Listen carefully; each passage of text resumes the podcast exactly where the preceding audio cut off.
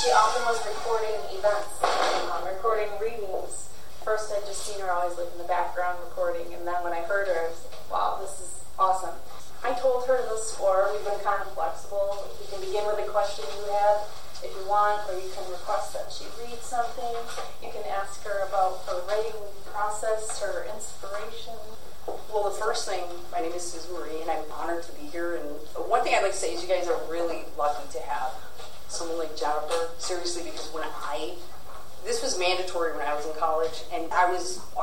since I was like 15, so I, I was all excited about it, you know the teachers that I had for literature, creative writing, poetry, all that bull, they were horrible. They weren't writers. They weren't in the community. They were just teaching this stuff, you know, so they weren't actively writing or actively doing any, any of it. So, and then we would get in class and it would be like, let's get in these groups. And that's not me. That would be like, no, like the grumpy cat, no, like that, right? And I'd be like, oh, get in a group. So I'd get in a group and it'd be like four girls they would look at my writing and they'd be like, she's weird, you know, and I just did not belong. She kept shoving us in these groups, you know. So, and I, I just I hated it, right? I, I just was so excited about this. So finally, you know, after a while, my writing would come back and I was failing the course. It was horrible because I wasn't writing how she wanted me to write. I wasn't writing how she was dictating everybody to write. And this was creative writing. It's supposed to be creative. It's not English comp, okay? So everybody that was writing wasn't evoking emotion, it wasn't touching me whatsoever. They're getting A's. Here I'm writing this metaphoric stuff, you know, and C's, D's, F's. And I'm getting really sad now. I'm like, are you kidding me? This is my first step in the world of writing. I think I was 19. And I'm like, you gotta be joking. And I was just like, fine, then I'll quit, and then that's my whole course because it's a prereq. What am I gonna do? So, you know, I was really like, it was horrible perfect thing she would give us was like, you know, write about, write a paragraph about a scene at like a carnival. You know, and I was writing about the smell of cotton candy and the, the, the grinding of the wheels that you hear, and the, they weren't complete sentences, so to her that was fail.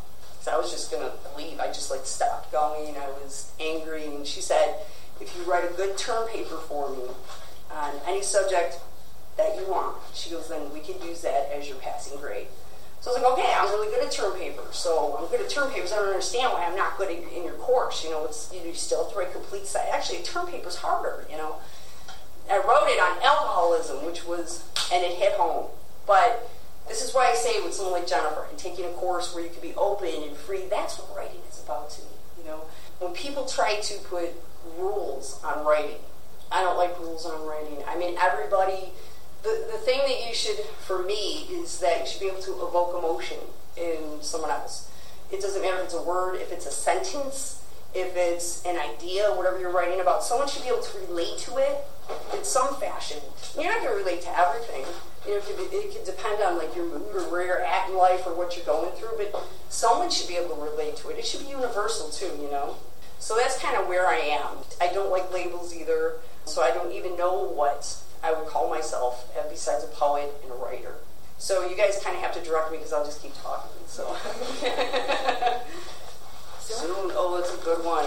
I wrote the beginning of the whole, not that everything's been going on with Syria for so long, but since, let's say, it became mainstream, I'm like, you know, I got to write about this because it made me sad. And what I did was I sat myself and my son down and we watched. It's not just the Syrian refugees, it's all refugees, okay, trying to get here and we watched this slide. I mean, it killed me when you watch what people go through just to get here.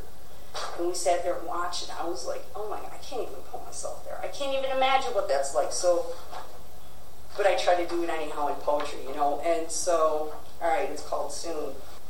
Sun, hot, heaven's eye, burning my soul to near death. Water, I used to love the water. Same clothes, weeks, dirt, stench of salt, stench of death stuffed in the bottom of boat after boat. My cousin under five, face down in sand, asphyxiated, dead, lost soul, sadness. My neighbor took his last breath just before we reached the first sign of aid. Woman bleeding, nothing to stop the cries of babies starving, dying in the arms of mothers, at their breasts, not breathing, nothing to sustain life. My mother, father, brother, sisters gone. My husband lost spent all we had for this voyage of hope. smuggled like diamonds, like drugs, tortured, raped, kidnapped. I am woman brave, face charred, lips burned, skin, the sun. I to love the sun. And my baby grows inside of me, and I have no idea how to keep it healthy with no food, no water, nothing to sustain life. Humanity, help us, please. This boat, we've been on this boat for days. Dying here among my people may be my fate, and I am okay with that, for no one is coming for us. Soon. That was my warm up. I have to get in a space to read poetry. that was my warm up one. That can apply to so many people trying to get here, you know. I try to make it universal, so then I'll, I'll put this public, you know, and I like to speak. It's a release for me too. Not all your writing can be spoken. Not all of it should be spoken. Some of it looks good on paper. Some things do need to be spoken though. So I recorded that one, and then just I put it out to the whole world. Then there's like the solidarity. You can reach people with words. They're really powerful. Words are powerful. And if you think of like when we go back in history, what do we look at? We look at quotes, we look at books, we look at speeches, we look at words, things that people said. So words to me are powerful. Is everybody in here a writer? Yeah. Every, see, everyone's like, yeah, kind Well, I made them do some. You, you tried, you I made them, you're I right. made them. It's modern poetry, and some are writing their own work anyway. Um, we're mostly reading and analyzing it, but we've done some creative exercises. Where That's good. That's really good. So they have writings.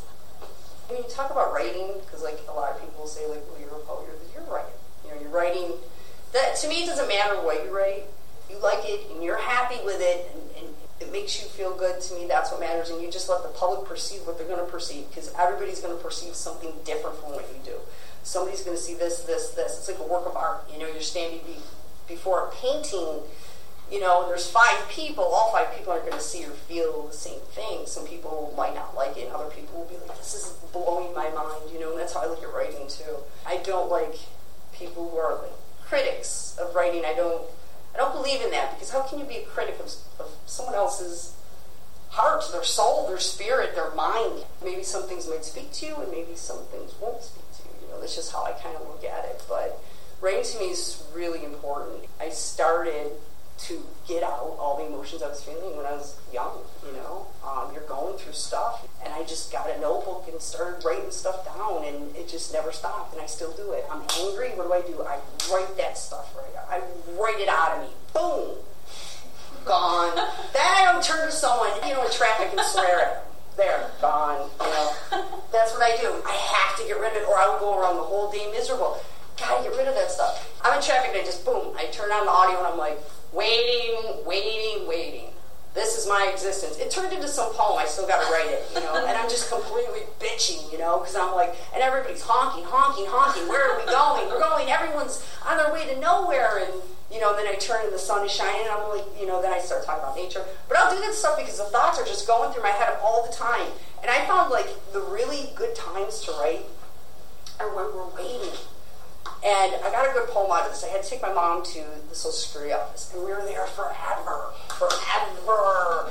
And I'm sitting there, and I'm looking around, and I'm like, oh, the paint is green and peeling, and I, oh my gosh, we've been here for two hours, and I look at all the people waiting, and then it made me think, like, how much time we spend waiting, waiting in lines, waiting in traffic, waiting for this, waiting for that. You figure half of your life half of your day is working, going to school, and sleeping, and there's a little chunk of time for you, and then you got to go do stuff, right?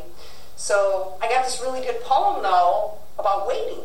So observation is a big one I found when you're just sitting there doing nothing, and you're like, hmm, you know, pull something out and start writing. Another one was in the park. I was in the park in a blanket, and observing people is a good one too. And I saw this. I saw a guy over there looking at another person, and this person was looking at me. And I wrote a, a poem about myself. It was so absurd about the lonely girl on the blanket writing poetry. You know, and these are just really weird things where where you get these ideas, and and I got to get it down right away, or it's gone. I love that that Jennifer's having you guys write.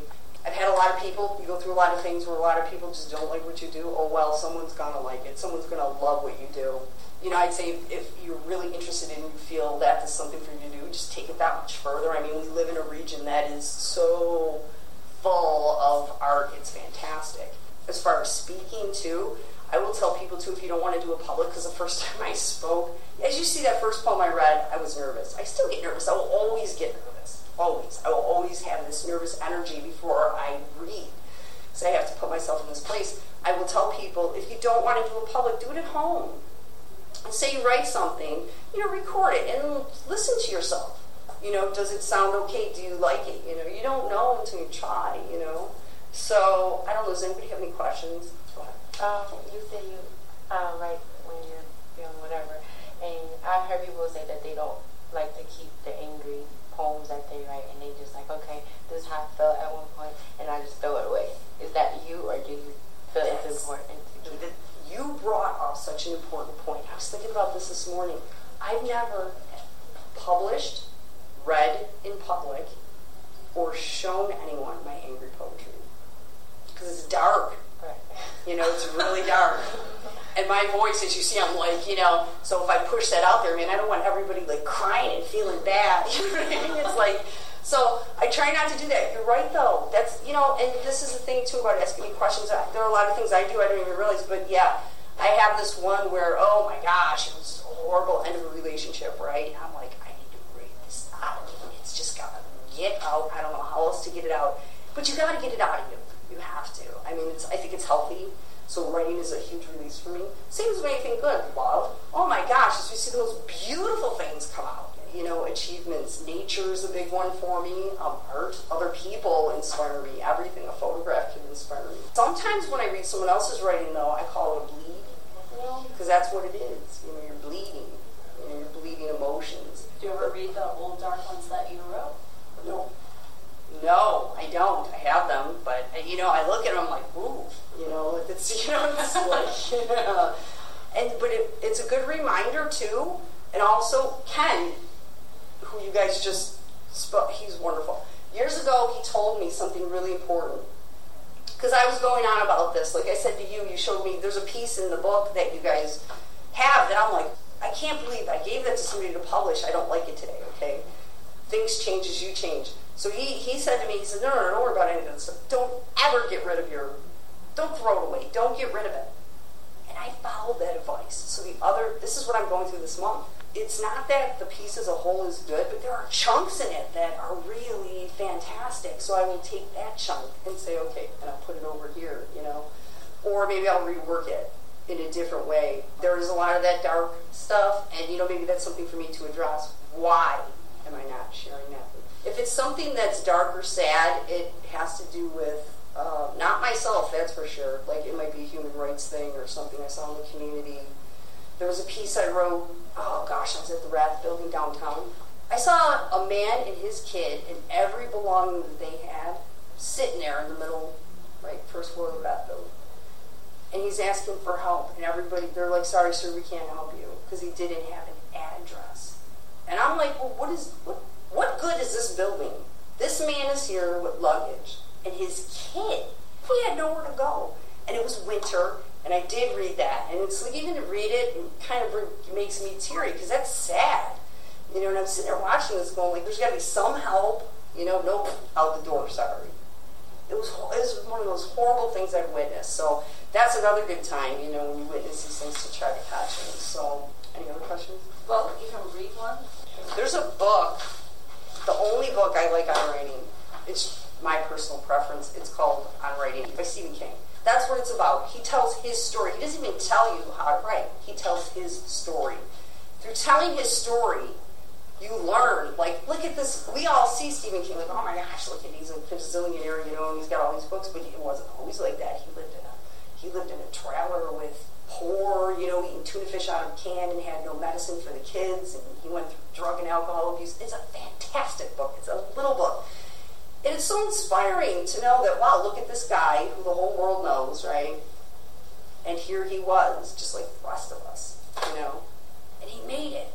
Somehow he made it. You gotta keep going and going and going, and he made it. And there's a part in the book where they're living in like this crappy apartment and they're real poor and he felt bad because his wife had to work at like the corner drugstore and he didn't even want her to work and they really had no money. That's when he got the phone call that he got a contract, you know, with a big publisher and he slipped down to the ground in disbelief and couldn't talk and was so excited that the first thing he did is he went out and he bought her, his wife a hair dryer because he didn't know what else to buy her. Didn't have any money. She's like, "What are you doing? It's a hair dryer. What are you buying me this hair dryer? It's all they had at the corner store. You know what I mean?" so it's really a great. It's a great book. I love this book, and he will tell you again too with the no rules with the writing, unless of course you're writing a form, which I suggest. Stretch yourself. I've had a lot of people push me with writing prompts or say, I dare you to write a sestina. I dare you to write a sonnet. I'll be like, yeah, okay, I will. And you do. Shock yourself, you know. And form poetry, I found, forces you to better construct your words. Where I'm a free form, I just have to go all over the place with whatever I feel. And it's all metaphor and emotion. But the forms are good too because they really force you to cut down. It, like some people can write seven lines and blow your mind. I don't have that. You know, I don't. I've tried and I just don't have it. Like I, I think my whole life I wrote like two haikus that I'm so proud of. Cause I'm like, oh, so three lines, and they, they're good. You know, it's like I'm to save them forever. It's hard to do. You know, try to make sense in like three lines. That's really it's it's harder than you think. So I do it in just like you know 72 lines. so all right, I'll read this one. This is called I Am. I am that which cannot be caged, tamed, tried, understood, included, diluted, or left misunderstood. I am the fairy tale children asleep beneath blankets on a cool summer's eve, books in palms, eyes shut tight, warding off monsters in closets underneath the bed. I am the angelic presence in dreams, the dark rising deaths present in the time between night and day. I am the bleeding hearts of artists, music flowing like manes of thoroughbred, strings and violins, concertos and preludes, the rise and fall of notes. The voice of the oppressed, painting alone, writing alone, speaking to the masses, standing in front of sculptures and galleries, half numb from having their soul placed on a public platter, picked apart and critiqued. I am the constellation stars, the ancient raiment of the majestic velvet night, coaxing solitude, creation, rendering you sleepless with desire and the great gods contemplating existence, tossing magic and medicine, electrified towards earth, teaching lessons to the mere human soul. I am woman, man, child, mother, father, brother, sister. I am a lover, loved, loving. I am the volcanic rumblings of every tired soul and every smile and tear. I am an argument and agreement, the birds of earth in your crown chakra, their song is mine all creatures, earth, dirt, silt, gems, stones, twigs, and trees, every root and crevice, all footholds and paths, the fallen leaves, kamikaze, every rock and shell, the waves and oceans, the bodies of water, feathers flight, the bees that buzz around the new bud, hand that guides a sprout from seed, the secrets the wind whispers, the fierce embrace of winter, the warmth upon your face, heart, body, soul, and the sweet, cool, calming waters of life. I am death, wild. I am woman here now. I am every element, all emotions, every fable told by firelight. Every word written, spoken, uttered, screamed, and sighed. The true goddess, the wild soul, and that which cannot be kept nor set free. I exist without logic and rational conscious thought in esoteric holy nakedness. I am the rich man and beggar, the king and jester. I am the grass, all species, and the sky kaleidoscopes of spectrums. I am good versus evil versus self versus sentience. I am a conundrum unto myself, a human shell existing as pure ether. I am heaven and hell. I am the destroyer and creator simultaneous. I could have totally read that better. Oh my gosh kind of like a performer, and we're going to talk a little bit about spoken word poetry. So I mean, it's kind of it has the power of not like a poem that only can exist on paper, but one that needs to be shared aloud. So I yeah. mean, that was more like slam poetry, right? How it flows, like I hear poetry, like if I read it, I hear it first, like a song, like lyrics, and it flows down the page, and I can hear it going in my head, and I'll be like, wow, this needs to be spoken, or this should be spoken. So when I write, that's why it's so long like that. It's kind of like that's how I would read it. And there's no punctuation.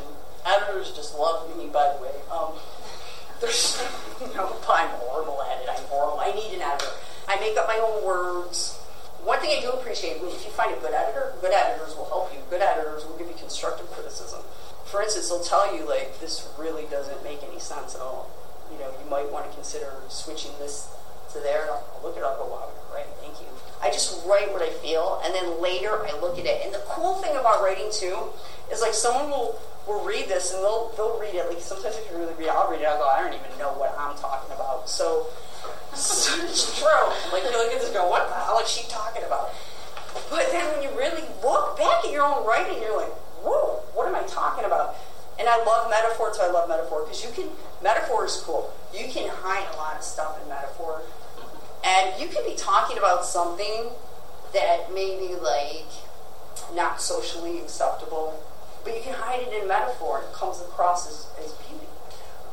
I wrote this poem about uh, violins and guitars, how it's the electric lady, you know, like Hendrix's electric lady, and the guitar being the shape of a, a woman, and the Stradivarius family that you know made the, the violin and the, the taut strings. You know, it's all sexual, but if you read it, you're going, wow, she's reading about a violin.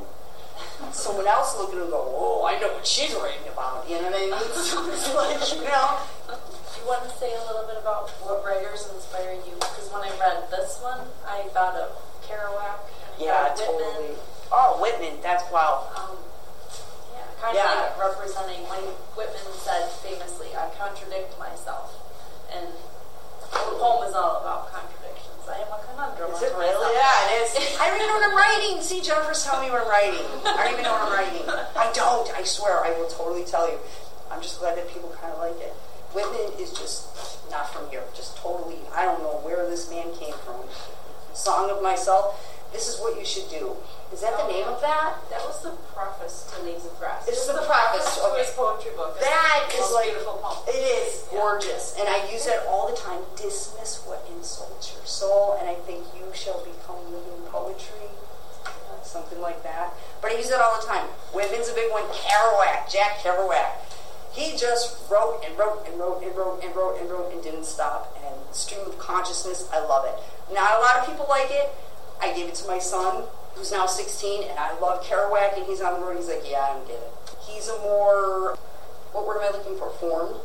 Formed? He's more literary. Linear, linear maybe. Yeah, more linear, exactly. He's like, yeah, this it doesn't make sense. What is he saying? I'm like, what do you mean? He's talking about the trees and they're alive, and he can feel the, the pine needles poking in his.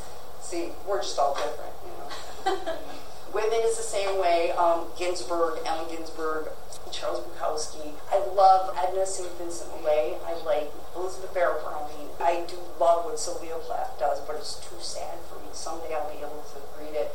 My new poet that I fell in love with is Mary Oliver. Are you guys familiar? Oh gosh, she. Read one of hers. You I did? Oh, a little gosh. presentation on one. I don't know why I've I've just discovered her now, but it's just I don't know. I guess where you are in life, and then some of the Eastern poets are just mind blowing, like Hafiz and Rumi and Gibran, and they will take you just somewhere else. Writers too, as well, not just poets. Here's a, here's an important thing too that um, I think this was from Stephen King. Um, in order to be a really good writer, you have to do a lot of reading. I totally agree with that. Not only to read other people's work and listen to other people's work, but then you find it in your own writing. I see in, in my writing other poets' work, other writers' work, ideas I've gotten from a book I've read. And I don't know who said this. It was a writer too, famous quote about it's okay to steal. Do you know this I think it was T.S. Eliot. It was Eliot. Something about stealing. Stealing, yes. It's okay to steal it, don't plagiarize Real it. poets steal or something. That one. It's see, I don't even remember. But that's it. It's true. You know, so you pick it all up, or you read. Like there's a lot of mythology. There's a lot of spirituality. Obviously, writers that I personally know that are right here in Western New York that have continuously blown my mind for for years. Like I just sit there and go, because you figure like what I was doing before when I was I was recording all the poetry, and that's like nobody was really doing that. Had these headphones on, so I was hearing everybody speaking their souls, and it might be like 17 people, you know. You'd be doing that, and then I would go and edit it, right? So I would hear it again, and then I would put it online, you know, on radio, and then I would hear it again. So I was constantly hearing everybody's work. It's definitely shaped my work a lot. Now I've gotten into, I'm more into like the, a lot of spirituality, stream of consciousness, self, facing self. One thing I have to do that I haven't done in writing that I'm about to do is face your fears, face your darkest self. that's scary. So I'm not looking forward to that. You know, I like to write about happy things, you know, nature and this and that and all this other stuff. But that was a good question, by the way, because somebody asked me a similar question, like, have you, have you ever faced yourself in your writing? Well, you do all the time, but really, have you dug down and looked at yourself in the mirror? There was one thing I wrote, one sentence, and it said, There's nothing scarier than staring into your own eyes, and it's so true. I have not written about that, me specifically. When I write, I feel like I feel like I'm writing about something else. Like it's really not. It is me, but it's not. I don't know how to explain that. There's a lot of art in my writing, art history. When I studied art history, um, there's a lot of religion, just because I, I like to study faith, all faiths, all spirituality. But the biggest ones are like the stream of consciousness ones, the writers that just come out with something. And then you might find just one. There's this poem by Stephen Crane, In the Desert. Do you know this poem? Oh gosh, you guys got to find it. Holy moly, he's the one that does this seven line heartbreaking thing in the desert. And he talks about eating his own heart in the desert. And he likes it because it's bitter, it's his heart. So also when you're reaching your dark side, you know, you're gonna find, you know, you're gonna you're gonna pull a lot of stuff out of you too. There's times I've read poetry and I've cried, you know, to not in public, but to myself, you know, you know, you're at home or you read it and you go like, oh, that really hurts, you know. With the spoken word, though, I wasn't always doing that. The first time I did it, I was really, really sick. Like I was going to throw up on myself, and it was, it was at Kaz Cafe when it was way back when. And there weren't even there was like four people probably in the whole cafe, but I mean, it, it's a big deal when I mean, I have a musician friend, and he said to me, "No, because you have a band, right? Or you have a microphone, or you have a guitar player, bass player, you have a drum kit, you're on stage, you have a whole act going on. He said, so actually standing there as a poet, as a writer, reading your work is more petrifying to him, because he's a poet and a musician, is more petrifying to him than being on stage. And I'm like, what? I'd be way more scared on stage. Writing to me is important. I'm glad that like it's it's always going to be with me. When people talk about writer's block, thankfully I've never had that but it's because I just think too much. So there's there's too much like stimulation. So I need to like calm down. So I can always write about everything. And we do this cool thing. I do this with uh, my son and my niece. She's 15, he's 16. Like when we're driving anywhere, we'll do these little exercises. And I'll be driving and I'll be like, okay, give me a word, right? And someone will give me a word like leaves, and I'll start going on. Leaves of the trees or your limbs, love, and we just make up this stuff. I mean, it's fun to do, and you might come up with something good, you know. But prompts, all these little things that you think are silly, they're not. But people telling me, you know, write this. I want to see you write this. Someone dared me to write all in dialogue. I'm like, dialogue? It's not poetry, dialogue. And they did. Did. You'd be surprised what you could do. So I like to explore all kinds of all kinds of writing. Does anybody have any questions? Why do you record everything? That's a good question. I love to document stuff. Whenever I go anywhere and I do anything, I have to document. I Virginia Woolf said nothing ever happened unless it was recorded, and I totally agree with that, and people were arguing. but it's true. It is an archive of this time, of what we talked about. I'll, I'll take it home. I'll edit it. I'll see what we got, and then I'll put it out to the world to say, see, this is these students, this writing class, in this course Jennifer Campbell, this is what we talked about. You know, it's important to me that people go, wow, that's kind of neat, you know, and they're, they'll listen to it, and there might be someone out there that they'll get something from it. But I do that a lot. If I'm anywhere, I get to take pictures, um, nature, if we go anywhere. I just like documenting stuff. It's like times of my life. And then when I go back and I look, it's like almost like a time marker of all these things. You know, they're just nice to have. Good questions. really do make me think, like, why do I do that? David Landry also has really taken to recording readings. David Landry was our first visiting poet, and he just does it mainly for himself, and then he'll give a copy of the poets. He doesn't post it online anywhere, but he he does it almost every time. It's sort of like the free, here I'll record this and then give you a CD after kind of man. Yeah. And uh, I think he talked too about all this information, all this data, and all this energy and wasted. It would be wasted. Disappeared. I like to reach people. You never know what's going to come back, you know. Do you like use some of it as like inspiration to help you write, or do you just always write how you feel and you just free, like free writing?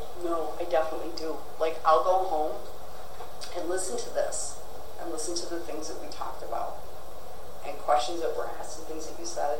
He's like, as even I'm, I'm up here, I don't even know what I'm saying, and I'll listen to it later, and I'll go like, wow, you know, and yeah, it causes me to think. Totally forget about this time in your life. And I'll go, oh my gosh, I forgot about this beautiful recording of just this period. It's important to me. Yeah, I, I kind of see why you would- why you would do that though, because sometimes I have like memories and I'm like, did this really happen or I'm just making this up? Yeah, no, seriously, I do. I get up here, I don't even have any format. I'm making it up in the car. What am I going to talk about? I don't know what I'm going to do. What am I doing? I should be talking to students, right? And you see, I get up here, ba, ba, ba, ba, ba, ba, ba. I don't know where it comes from. So I don't even know what I'm saying. Every time I, br- I brought my mother out somewhere to say, like, there have been so many instances where I've had my mind blown by people and they're performing or they get up there and they play the guitar. I'm like, I didn't even know you did that, you know, and just your mind blown at open mics. So I bring my mom, every time I bring my mom, just some crazy stuff goes on. And she's just like, I can't believe you took me here. And I'm always got the kids with me. And I brought my mom, again, every time I bring her, she's like, what is this? I'm like, no, this isn't what happened last week, I swear. You know, and she just looks at me like, I don't know why. So she just, I'm not going with you now. I'm trying to show her what I'm experiencing. But that always, it really does happen. I said, it's you, Mom. You know, I blame it on my Mother. You know, it's no fault. It doesn't happen with me. It's important to stay humble because there are so many, you get in these little cliques you have. There's cliques everywhere. It doesn't matter what you do. If it's poetry, if it's music, if it's dance, if it's fashion, if it's music, whatever you're doing, it's its own little clique. And you'll get in these little circles, and there are certain people in each circle that they just think they're, you know, I don't know who they think they are. They think they're just fantastic. Like to me, it's just the kind of person I am. Like you gotta touch my heart. You gotta reach my spirit. You know, if you make me go like, I love when you're reading. You hear like when you're reading out, you hear people and like, ooh, ah, oh. You hear that because you're like, oh, I'm hit my mark. You know, that's good. Or like afterwards, where people are like, oh my god, you know, that's that. You know, but sometimes. Like we were talking about, some things are meant for paper, some things are meant for spoken. That one I like this one here I got. This is a triolet. I really like this form of poetry.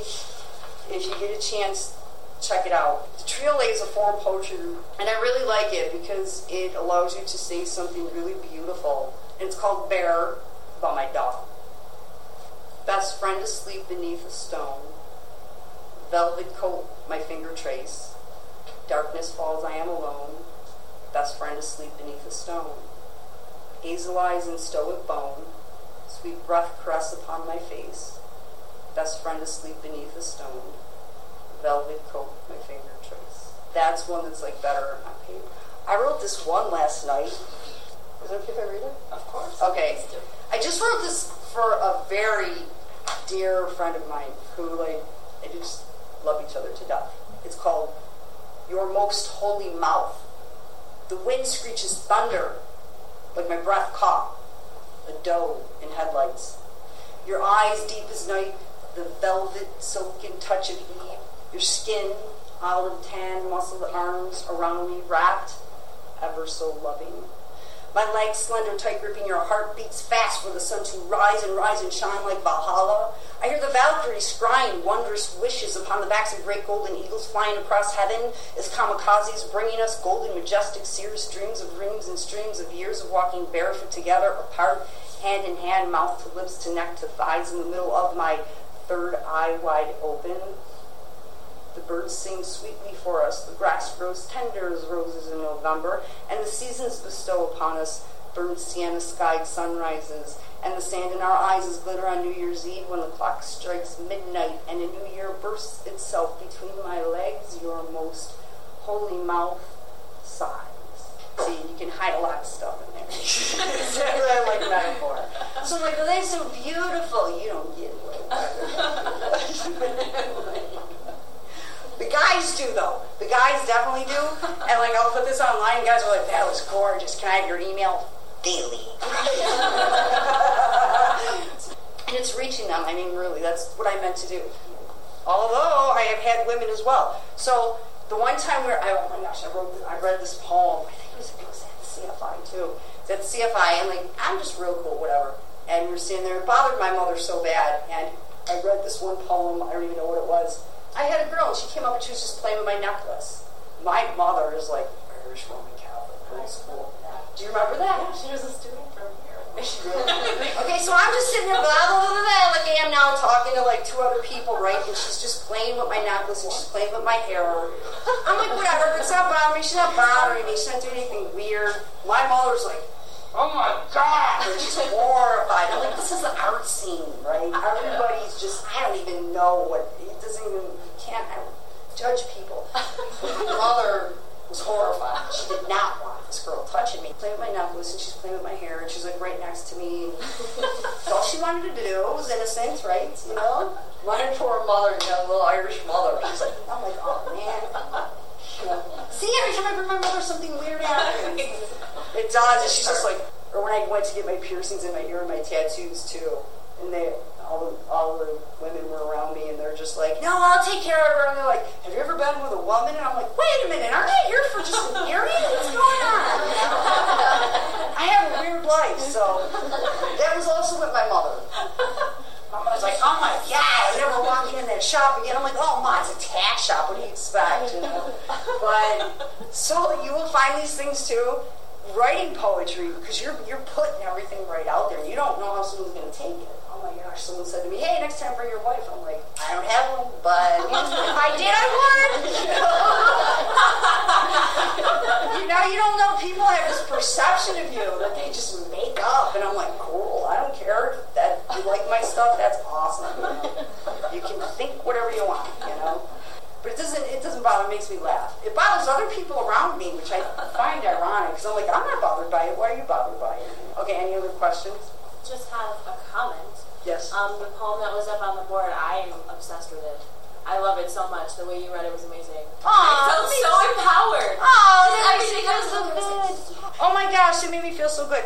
Feedback is important.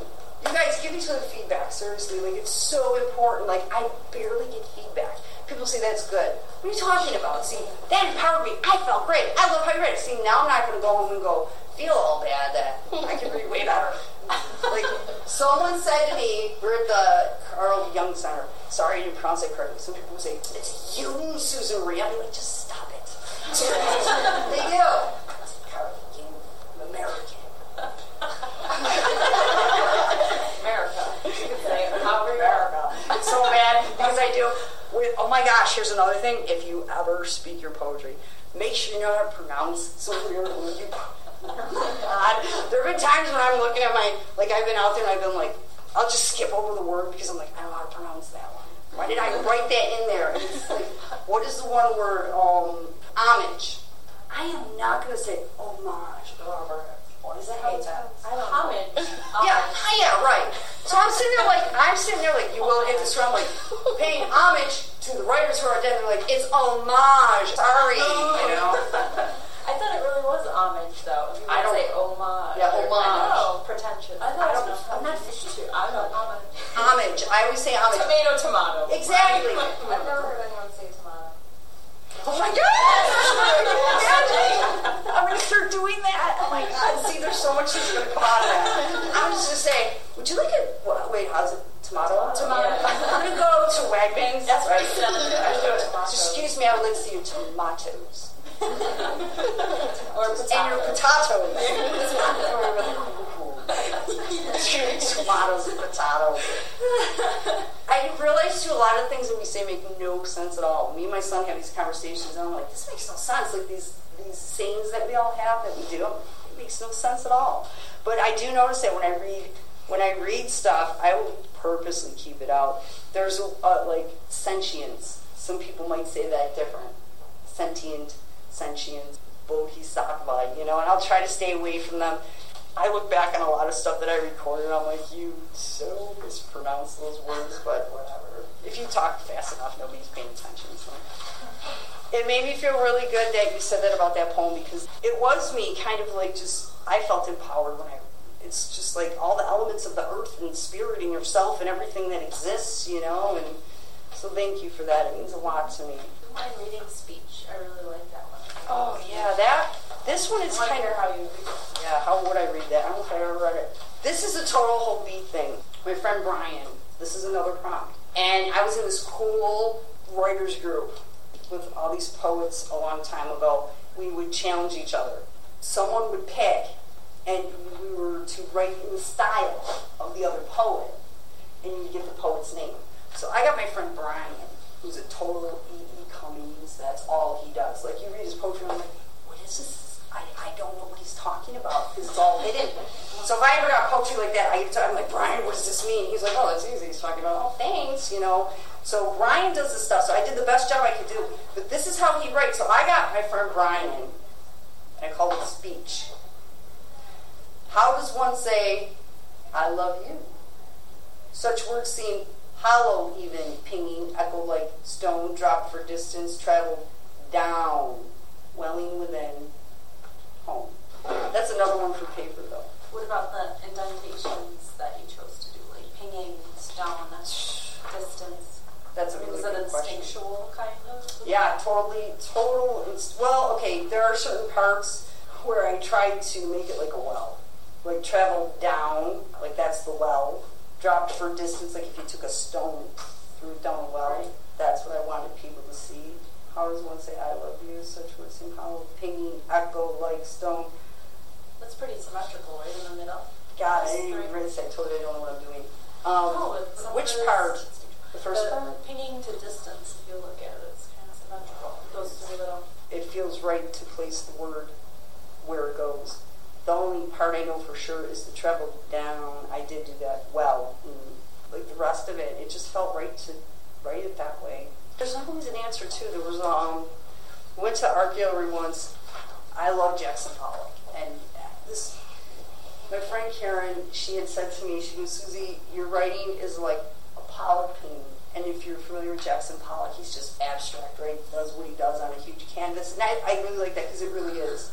It's kind of, I'm just like, blah, and out, out comes all these emotions, you know. When we were in the art gallery, I'm going to say artsy, I don't know what else to call them artsy people. They're all standing around, you know, these people that think they know what they're talking about. And they're like, look at that in the corner of the painting. And, oh, I wonder what he meant by this. And I'm standing back studying Pollock, loving Pollock, going, it's an ashtray. Right? I'm sitting Great. And they're all like, no, not even that. Maybe it was from his childhood or his alcoholism. And they're going on and on and on. I'm like, no, really, because I got a big mouth, you know, and I can't just shut up, you know. So I'm in the art gallery. And I'm sitting there like, no, no, no. I'm like, excuse me. And they're like all dressed up and women in dresses with these purses and hats and stuff. And totally not my tribe. So I'm like, no, excuse me. I'm like, it's an ashtray mark. He was an alcoholic. You know, he probably just left it there and forgot. It doesn't mean anything. It means nothing. Absolutely nothing. They're looking at me like, who the hell are you? Like, she needs to be escorted out of the art immediately. And they didn't believe me. It's true. It was an ashtray mark. It was like down in the corner. I don't even know where this painting is now. I took a, it was Beat Generation. It's all it was about. I'm like, oh, I'm going to pass this piece of cake. Piece of cake, of course, right? It was horror. It was absolute horror because, again, the instructor wanted to analyze everything that Kerouac and Ferlinghetti and Ginsberg. I'm like, we're going to analyze this? Are you kidding me? Some stuff can be analyzed, but like some of that stuff, like Kerouac, and he's talking about just being on the road and in the back of a truck with the bums and breathing life into his veins, and I'm just like, Kerouac, they weren't about analyzing this stuff, you know? So the whole course was about that. And I sat there and I would get this question, and I would go, okay, this is what Kerouac meant, you know, and this is how his life was. And I'm like, what school of thought are you people from that you're thinking this? So there's, you know, gotta give and take. I failed it though. I failed it. That was just last year. So I another one. She like said failing all my writing courses. I don't know where that's supposed to end me up, but that's kind of bad, you know. So I failed. No, it's kind of good that I failed all the, the, the forms. The beats would love that you failed her. They would. That's They would actually really admire that because they objected Exactly. to That's why I said that. Like, here's a course. I'm like, we're gonna. Add, I was so anti-beat. I'm like, wow, what are you doing? They were against all this. You're right. You know, and I'm trying to explain them, and they're just like, no, no, no, no, no. And everybody's analyzing it. I'm like, God, they didn't want to be analyzed. Just leave them alone. You know, they got kicked out of college and all kinds of stuff. So. I, I'll freely admit that. I don't know what I'm doing. I don't know what I'm doing. I don't know what I'm talking about. I just write. That's pretty much it. It's just, most of it is pure emotion. If I come up with something that's what I consider literary, then I get real happy because that's very, very rare. I love publishing. It's really important to me to get your stuff published and get it out there. Someone's going to relate to it in this world that you never know. And plus, they're your words. They're going that much further. So publishing to me is super important. And a lot of people are afraid to publish. Just do it. It's just words. So what? You know, who cares? You know, that's how I am. You get a lot when you start putting your work out there. I mean, like I could just write. I just write. I should. I could write like a Facebook book. Just call it the Facebook. we, I think we all could. Just, Change of comments of nasty people. I could totally write a book. It would be sad because that's probably what I'd be famous for. Not my poetry. You know? Facebook book. She's a millionaire. I'm doing all these readings. Facebook. That's what. That's how it works. That's how it would work too. I have this other book in mind that I want to do because I, I have names. I have all poetry for like all my relationships. Right? Everybody gets poems. Some of them are good, some of them are bad, depends on their behavior. so, so I said that I want to, I seriously am going to do this because I give everybody a name so I don't actually have to repeat their name out loud ever again. Because once I put someone on my life, they're gone. But they live forever in my poetry. So I just said this the other day, I want to write a short little book and have every chapter of just just someone's name, right? And it would be the name, you know, Mr. Fifty Shades of Grey, the vegan. I rarely met these people. And someone's like, it would actually be kind of like a funny feeling at the same time. You could do anything. I would tell you that even if you keep it to yourself and never share it, it's like the best thing. I'm like so grateful for writing. So, so grateful. It's healing. It's a release. Someday I hope to make money off of it. That would be nice. I'm really happy that I was asked here today, and thank you, Jennifer, because I love talking about writing. And I go on about all this other crazy stuff that is absolutely kind of has to do with writing. It does have to. You know, I mean, it's your life. Write what you experience. But good for you guys, and good luck, and keep writing. Thank you again. Thank you.